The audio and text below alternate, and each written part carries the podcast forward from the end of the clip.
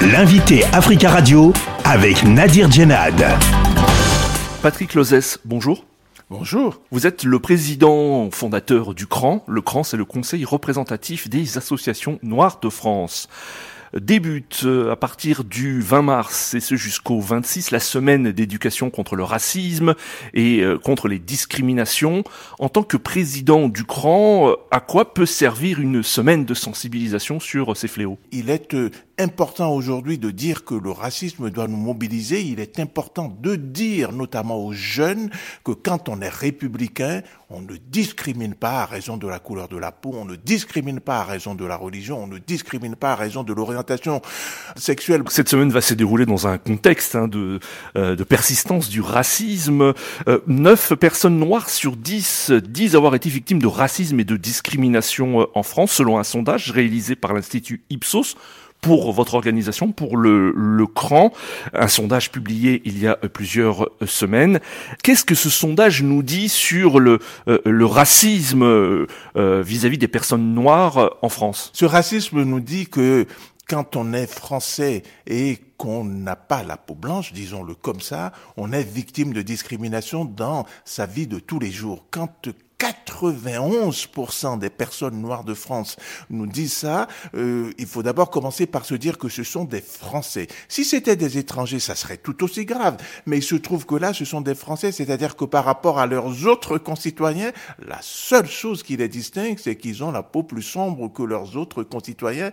Et ça, ça fait une vraie différence. Ça veut dire que quand ils vont louer un logement, dès qu'on les voit, ils n'ont plus la même chance que leurs autres euh, compatriotes de louer le logement. Quand ils sont dans des entreprises, ils n'ont pas la même possibilité que leurs compatriotes de progresser. Quand ils sont dans la rue, quand ils sont dans leurs loisirs, quand ils vont dans les euh, boîtes de nuit pour s'amuser, quand ils vont dans les restaurants, vous voyez, c'est très concret, c'est la vie de tous les jours. Est-ce que vous diriez qu'il y a euh, euh, moins d'injures raciales, moins d'injures raciales publiques, et que ce racisme aujourd'hui est plus sournois, plus caché? Il se manifeste de manière euh, très vive, très très sournoise aussi, mais il y a hum, aujourd'hui une libération de la parole parce que quand on entend des responsables politiques, quand on entend des leaders d'opinion prononcer euh, des phrases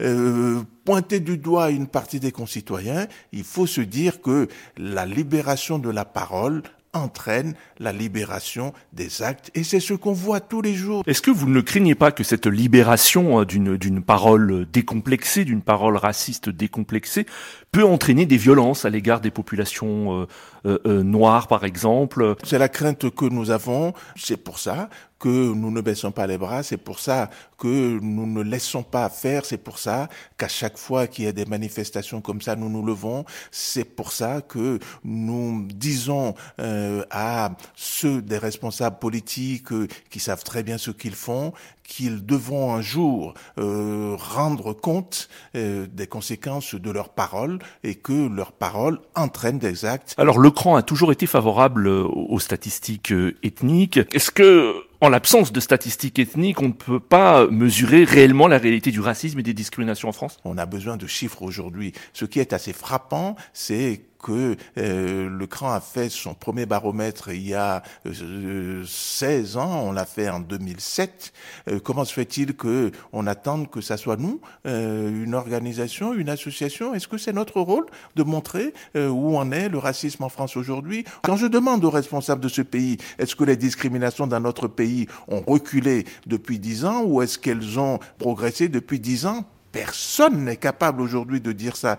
Qu'est-ce que c'est que notre pays s'il n'est pas capable de montrer ce qui se passe. Et j'ai l'impression que le débat sur l'absence de statistiques ou les statistiques euh, qui ne viennent pas, c'est au fond une manière de ne pas s'intéresser à cette question. En janvier dernier, le gouvernement euh, français a présenté un plan de lutte contre le racisme, 80 mesures pour lutter contre le racisme et les discriminations.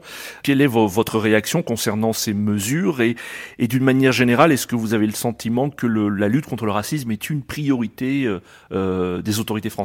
Quand on interroge nos concitoyens euh, sur euh, la lutte contre les discriminations, on leur demande est-ce que c'est une priorité? Ils sont 85% à dire que la lutte contre les discriminations doit être une priorité. Je mets cela en face du chiffre de 91% euh, de euh, Français, de personnes françaises noires qui sont victimes de discrimination. Donc on voit bien que pour nos concitoyens, c'est vraiment quelque chose d'important. Est-ce que pour les autorités, c'est aussi important?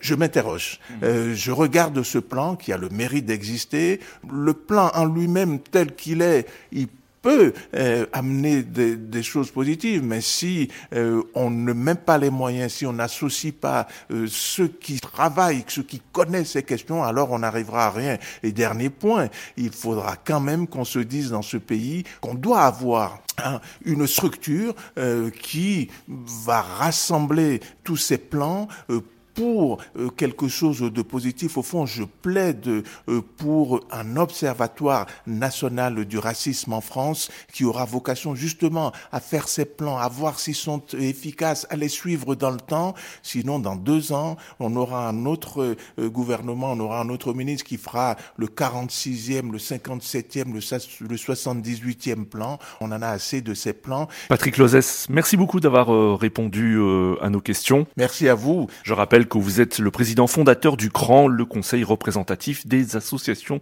noires de France.